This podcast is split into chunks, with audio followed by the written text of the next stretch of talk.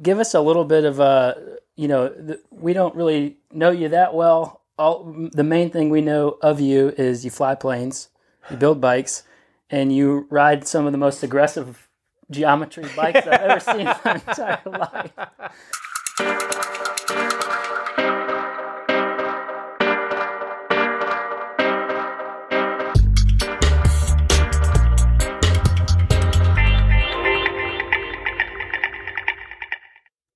What's up, everybody? Welcome to another episode of Coaches on Couches. being slouches with a non-slouch. We got another non-slouch. Non-slouch. It's a good thing we do interviews uh, more regularly so we can have non-slouchers Yeah. here. Happy New Year, everyone! Yeah. I hope everybody First had a one good, of uh, 2019. yeah, good good Christmas holiday, New Year. Uh, I know you've made all of your resolutions and broken them already. which we might be talking about next week. We Yeah. floated the idea of uh, talking about what to do after you don't follow through with your resolutions. So I am Coach Dale Sanford, and this is Coach Bryant Funston. We are your hosts today. We've got Earl Glazer on the couch today. We'll be talking to him here shortly. But first, shout outs. I've got a uh, got a good one. Mm-hmm. Uh, Mathieu van der Poel. He uh, he had quite the save in uh, this last cross race. He literally was getting bucked off the bike. Look like rodeo, huh? He was getting bucked, and in midair, with his butt this high off the saddle, he dismounted. This high being for those uh, not watching live and listening to the podcast was about Yeah, sorry about 18 inches, I think. Yeah, he was roughly 18 inches above the saddle, with the front with the back wheel off the ground. Uh huh. Dismounts in midair, takes three or four steps, and remounts the bike. I mean, That's skills there. It was uh, he was literally a, the bike got all wobbly. He hit a like an uphill real quick, and the back end just started coming up, and he just dismounted in midair. I've had a few times where my butt's come off the saddle that far and it's resulted in broken things on my body. Not nearly as skilled as him. That's why he's a pro. I got my shout out. What you got? New Year's Day, we had uh, one of our House of Pain cycling classes to kick things off right. Day off for most people, but at 6 p.m., we had 25 people show up live uh, online to knock out a, a challenging, toughest one uh, of the season so far uh, trainer workout. So that was great to see, Yeah. kicking things off right. Earl, what do you uh, got? You got anything? Ah, no shout outs to me. No Just shout glad outs? to be here. Next shout outs to you two for uh, bringing me here. You Oh, no bet. We're problem. excited to chat with you. yeah, yeah. Funston, I heard that you uh, threw in a little mental adversity training into that uh, Oh, yes. New Year's Day workout. Oh yes. So part of the beauty of the hop is you have the the workout laid out that we tell everyone, but then uh, a big aspect that we like to do is the mental adversity training side of things, where we'll we'll have you at a set zone, set effort level. You know the time that you think you're going, and then when that time ends and you're ready to like ease off and recover, we're like one more minute, time to keep going. And the whole point being.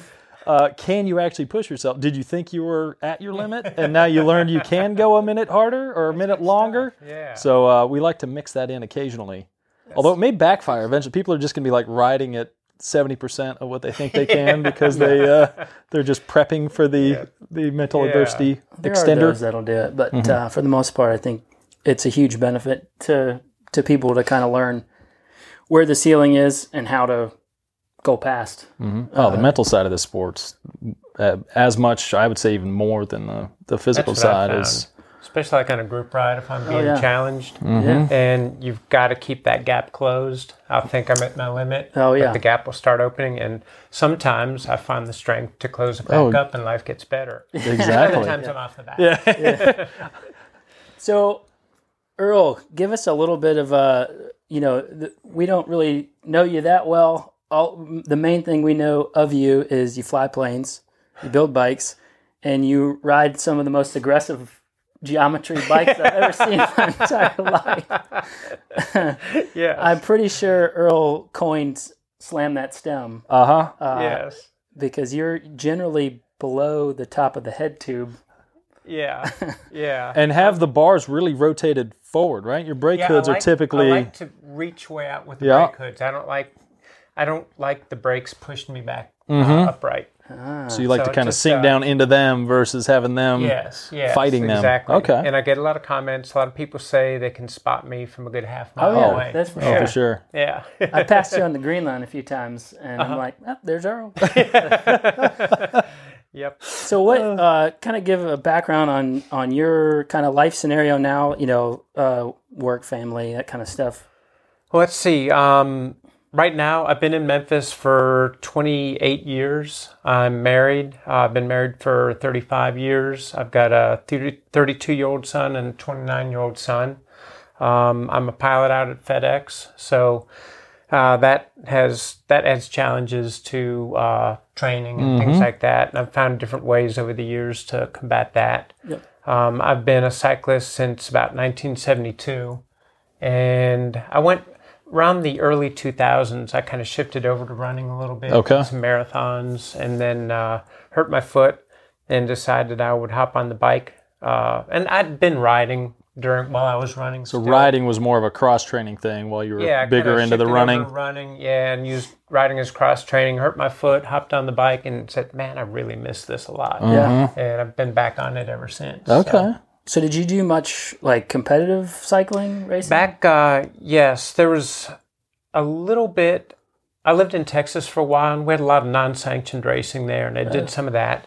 And then I came here, and when I got here, it was the Hightailers race team, and Okay. then we broke off because I think we were sucking all the money out of the Hightailers, Mm-hmm. and uh, it was a, a mutual agreement to uh, find To our branch branch out a little bit. yes, yes, and uh, became Mid South Velo, and Okay. uh, raced uh, through the '90s a little bit. Never, uh, I had fun riding on the road, but my results on the mountain bike were a little bit better. I made it up to at the time uh, it was expert category, Oh, excellent. And then um, really found a lot of time riding in the sport category. All I had to do was get a lot of uh, fitness on the road, and that would transfer over because a lot of the sports did not do road riding at the time. And there's mountain biking is a lot of fun, but I think you have to put the two together Yeah. if you really want to be good. And they both uh, complement each other really well. oh, for yeah. sure. Yeah. yeah. Well, it's kind of like we were just chatting about before we started the uh, the the episode today. Was like Peter Sagan came from mountain Yeah. bike background. I know Levi. Well, there's a lot of people that use uh, road cycling because you can get those steady state, longer duration efforts. Yeah, so they use that that for fitness building. Yeah. Uh, and then you know if you're someone who's got good technical skills, Yeah. then that's kind of the Yeah, the best of both worlds there, right? Yeah, and when you're on the road bike, when somebody drops a water bottle or there's a brick Yeah. in the road, which both I've seen both of those. Yeah. and you end up staying upright. That's a good thing. That's Oh, where the mountain bike comes in. the bike handling side of mountain biking can't be ignored for anybody who rides a, a road bike. Exactly. Uh, I mean, it it we try. So we a lot of the people that we coach that do mountain biking and road riding, you know, the, the, if they're focused on mountain biking, they use the road riding to get those like long, steady Mm-hmm. efforts. But obviously, you can't. You really can't replace the technical aspect Not of at mountain all. biking. Not at all. And you learn that pretty quick if you're a strong road cyclist, and then you go Yeah. try to do a mountain bike race. oh yeah. You find out pretty quick uh, how technical skills and bike Sitting on the ground handling wondering yeah, What just happened? is yeah. something Your aerobic engine only goes so far. only so far. Yeah, yeah. And there's only so many times you can catch up on the straighter sections and then Yeah, yeah, lose left. time in each uh, each little twist and bend. Yeah. exactly. That's funny.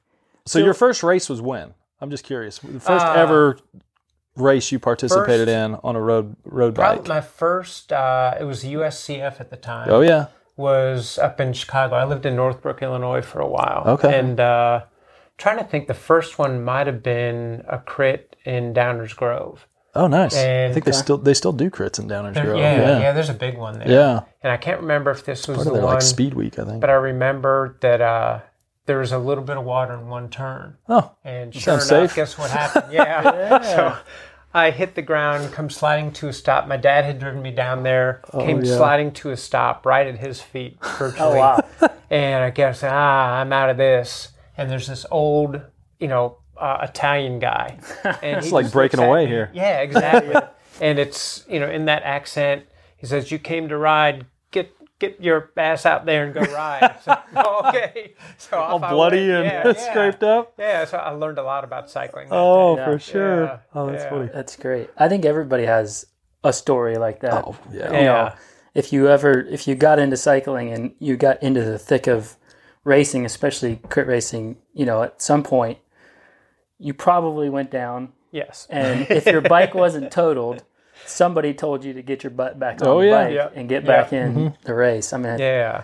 I think the uh, the mental the mental toughness side and just the toughness side of, Oh, for sure. of Yeah. cycling, you know, is something that can't be ignored as well. Uh, let's dive into it. All right, so how so like when why how did you get into doing frames? I started, like I said, I started riding back in 1972. Lug steel was the way all the bikes were built. Yep. And I always thought it'd be really cool to be able to build one, but there's it just that wasn't even an option. I didn't really know anybody who built them, and uh, but they're always. I've started out with a Raleigh Grand Prix, moved up to a Raleigh competition, and then um, I was at college, and I'm sure you know the movie Breaking Away. Oh, yeah. I wasn't at Indiana. I was at Georgia, and they did a not well known, very short lived TV series on Breaking Away, and they filmed it down there. Really? And I was an extra in the pilot, uh, riding a Oh, wow. bike, and Oh, wow. a bunch of other. A friend of mine was in charge of gathering up the extras for each day of filming. So when they ran short, uh, I was one of the people he'd call up. So I was sitting in a Wendy's eating a hamburger, playing video games. Uh, I was a bellhop, all kinds of other stuff. But I used that money to buy a uh, an RRB, which is a, a shop up in Chicago, and uh, that was my first really nice bike. And I put a Campy Nuovo record group on it. But I always wanted to know how to build them. Yeah. And uh, not too many years ago, um, there was uh, a friend I had at work, another pilot, uh, was a rider, and we'd flown together and talked about it a lot. And he saw me in the simulator building, and he came running up to me and said, "Let me show you what I've been doing." And he pulls out pictures of this frame he's building. Like, wow, that's really cool. So, and he asked him all the questions. Uh And there are lots of supply houses now, a lot of information online. Yeah. There's still some books. So I kind of thought about it for a while and just kind of put it on the back burner. And then I don't just one day, I said, I'm going to do this. Today's the day. Yeah. Yeah, yeah. And so he lived over uh, a little outside of Nashville, but he was over here all the time for work. Okay. And uh, I started hitting him up for information, and um, he was actually kind of using um, Mike Crum, who had Magnolia cycles at the time, and he was one of the original guys at uh, Victory Bike Shop Yeah. um, he was building here, and he's since moved out west. But uh, Ted was kind of having Mike look over his shoulder, and so I kind of got in on that. Mike looked over my shoulder on. I built two uh, fixed gear bikes for my kids, so they were Okay. the initial guinea pigs. Okay. and then I built one for myself. Well, they're less likely to sue you if something goes bad, right? Exactly, exactly. Yeah, yeah. and initially, I really just kind of wanted it to be a hobby, and I just you know built for myself and Mm-hmm. for my family, and built every single bike I could think of for all of us. And a couple people started asking me if I'd build for them, and then it became It's time just kind to, of a natural progression, yeah, huh? Yeah. yeah, and uh, needed to buy insurance because reading online Yeah. with the legal climate we live in Oh, for sure. you really don't want to uh, just kind of throw Oh, yourself yeah. to the It's un- out yeah, there. unfortunate, but something Yeah, yeah, it's- you it's definitely have to do. Yeah. yeah, yeah. So how did those first few uh, how did those first few builds go? Actually, the um, Mike, I'd, I'd bring him into Mike, and he'd line them and everything. They they weren't horrible, but they needed some lining, and there were um, gaps in the brazing material and lugs, and he'd smack me around and make me go back and fix that. And uh, but they're they're both still on the road, and uh, then the next bike I built was for myself, and it's still on the road. So uh, they're hanging in there. So, like start to finish, how long is that process for you? It's gotten shorter. Um, I built a bike for my brother, and I actually tracked the number of hours, Hours, I put yeah. into it. And at the time, it was forty hours. But he had some. Uh, I did polished lugs, Mm-hmm. Okay. stainless steel lugs. So that added to it. Yep. And I need to go back and just try again, see how many hours I'm putting into them now. But with uh, work getting in the way, if I'm in town, out of town, Mm-hmm. the time span from start to finish can vary quite a bit. Um, but generally, um, I'd say up to six months. You have to be a little patient. um, it's not going to get there tomorrow. Yeah. Three to six months, depending on my work schedule. Gotcha. Excellent. So what like what is your what is your attraction to steel and and you know what if any benefits are there over other materials that are pretty common? I really like the ride quality of steel. It has um, a life to it.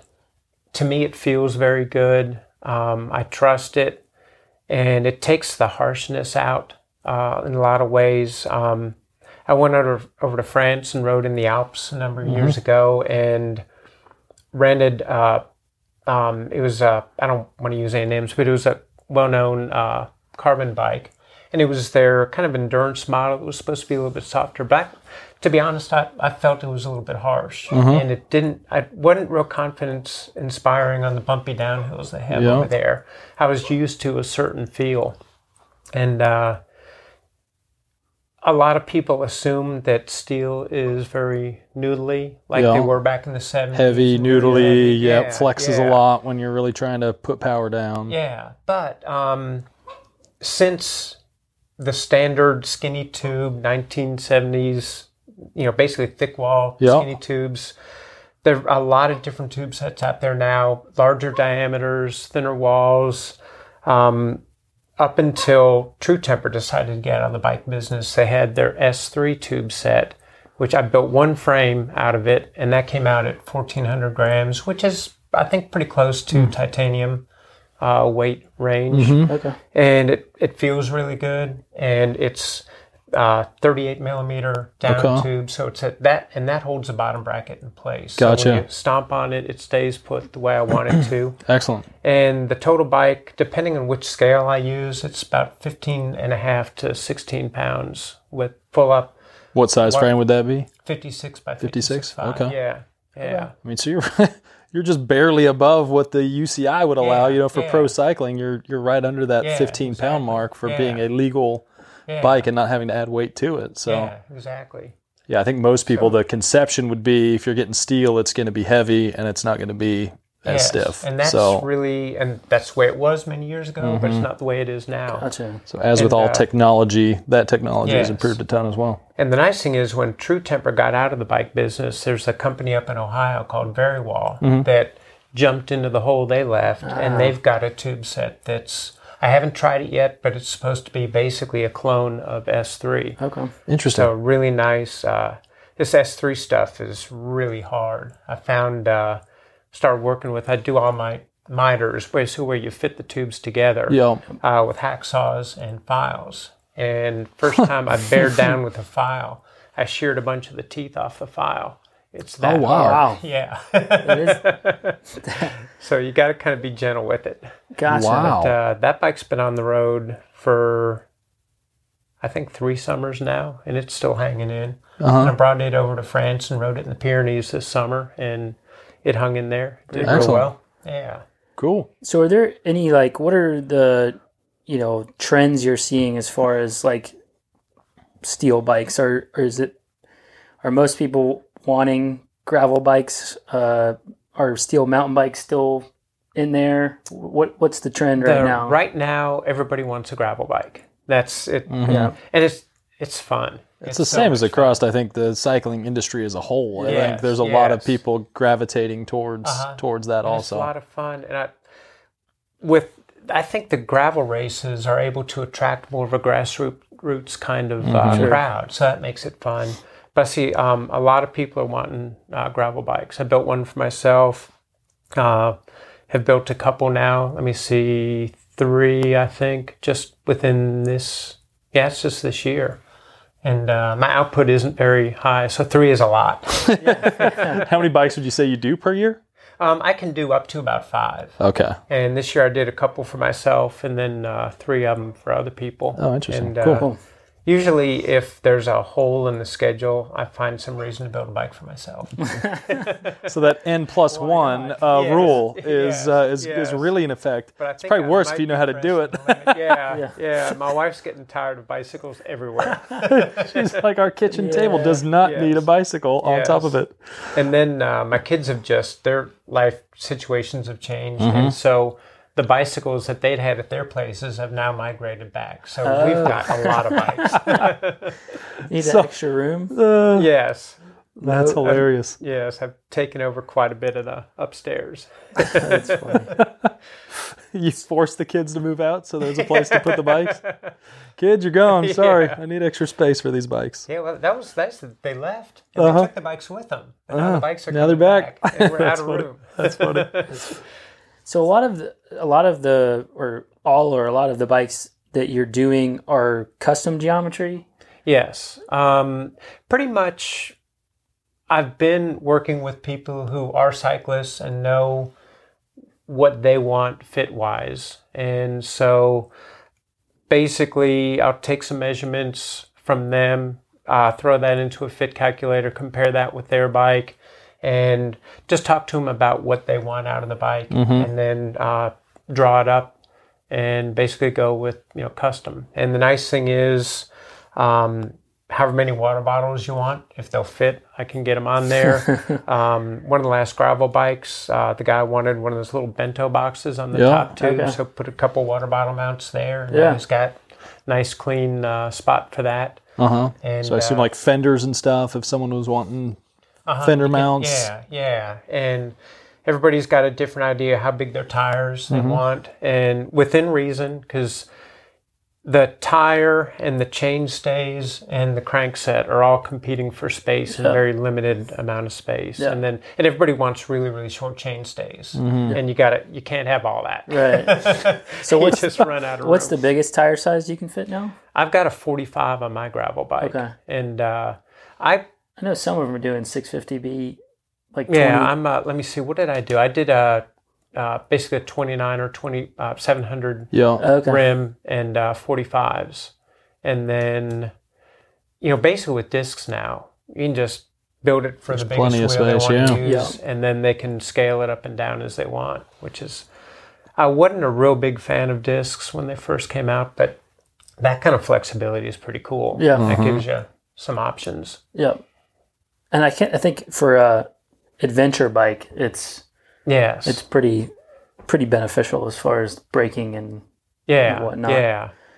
I know a lot of people. Uh, some of the gravel races or or the gravel grinders or whatever you want to call them, the long, super long distance stuff like Kanza and, Yeah. and Land Run Mm-hmm. Yeah. and stuff like that. You get those. You get to those races on a day where it's rained, Exactly. and you're gonna be you're gonna be super happy you had some discs. Yes, yes, very Yeah, much where it's, so. it's not all clogged up on your caliper Yeah. brake set. yeah. No, for sure. Yeah. So, um, as far as I mean, you kind of described the process of of of doing a custom frame.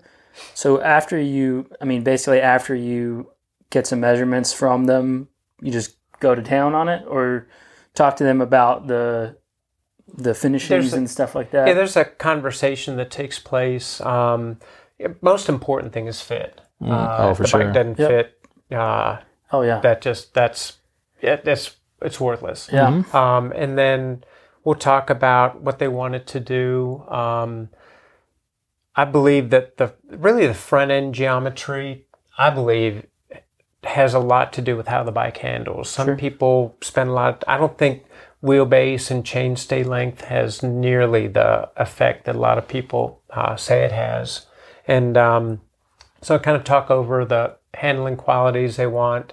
Uh, any kind of braze-ons. One of the bikes I just did was my first uh, foray into uh, running an internal cable route down Okay. the uh, Okay. top tube and uh, things like that. And tire size. Um, I like to try to talk people into going with fairly good sized uh, chain rings up front. For here in Memphis, I've seen a lot of bikes where they manage to they're they're working that real estate in that area by running really small chain rings, and then you get out on the flats and you're down to two or three gears at the very bottom of the you know the smallest cogs, Yeah. and you've got a three speed. you know? Yeah.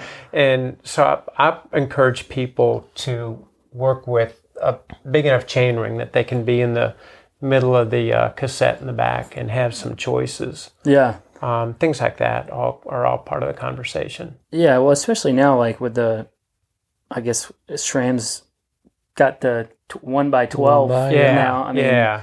that's a you can that's a huge range. You know, Yeah. you can throw in you can throw a forty six or fifty even on the front and Yeah. And have have a, a- have a massive range there. yeah.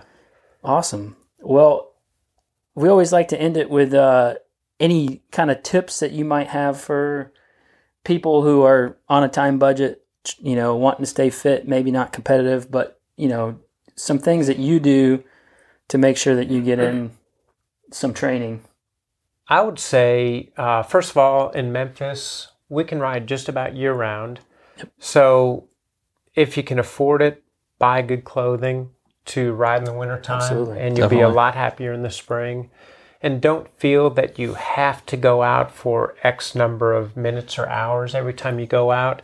If you've got 45 minutes, you can go get the shorter the time, maybe go more intense with a good warm up, and uh, just ride when you can, and don't put artificial constraints on. And say, well, not worth it to go out if I don't go out for two hours. And you're Exactly. killing your That's something we've killing talked about a decent amount. It's Uh-huh. and and when we're planning a program for a person, it's like tell us what is realistic for you, not Mm-hmm. what is I hope to be able to get in. I hope to get two hours on a Friday morning. yes. But you realize you had to stay up late and you Mm-hmm. got to get into the office or whatever it may be, and now you're like, well, crap, I only have 45 minutes. Yeah. Well, that's not even close to two hours, so I'm just going to scrap it. And it's like, Yeah. if we're planning around 45 minutes, you can get a lot of quality. Yeah. Mm-hmm. And if you can get extra, great. But yeah. you know, some is always better than none. Exactly. And Yeah. I think that's biggest exactly people the biggest thing people misjudge is the time it takes to start and right after so like getting your clothes on get like Yes. having all that stuff to get out the door like how much Mm-hmm. time's there Yeah. so where they say they oh i got two hours in the morning to work out you know when you get up you do your whole routine by the time you get out the door you really have like an hour to you know 45 minutes to an Especially in the hour wintertime. sure yeah, exactly yeah, it takes That's my one rule. The ride doesn't count unless you spend more time riding than you did getting dressed. right. That's funny. I've got one more question. If you could only have one bike, what would it be? Kind of break down what that would bike would be, geometry, if you want to go into that a little bit. I would do a gravel bike with a fairly high bottom bracket. I like high bottom brackets because I hate pedal strikes. And uh, I see a lot of mountain bikes with low bottom brackets, and guys are yard sale all over the place every time they nail a stump. But uh, I'd go with a kind of high bottom bracket, um, discs, and maybe go with a couple wheel sets. Uh, I would go with a more of a road oriented front end, 73 degrees, not too big of a fork offset, and uh, basically make it a road bike that you can ride on gravel. And around here, I think a quick handling bike, if you're going to go out on the trails, is the way to go. That's how I Yep. did my mountain bike. Did a really uh, steep front end, and it just you flick it all up and just have a blast. It just It's- whips. yeah yeah, yeah, it really does. So kind of a road oriented gravel bike with a kind of high bottom bracket is what I do. I like it. Cool. Well, Earl, we appreciate your time, man. How tell everybody how they can find you. Let's see, I've got a Facebook page. It's Earl Glazer Cycles, and I've got a website, um, earlglazercycles.com. It hasn't been updated quite as often as I should, but it's still. It's because you're busy pictures. flying Yes, and building yes. bikes uh, Yes. in, in all of your extra free time. And uh, my email is earlglazercycles at gmail.com, and you can always contact me that way. Excellent. Awesome. Well, man, we appreciate it, and uh, yeah, if you guys have any questions for Earl, get in touch with him, and uh, we will catch you guys uh, next time. Funston, you got anything to end with? Uh, nope. I think I'm good. All right, we'll catch you Earl, guys appreciate it, man. on Thank the you very flip much. side. Thanks for having me. Thank Thanks, you. man. Adios.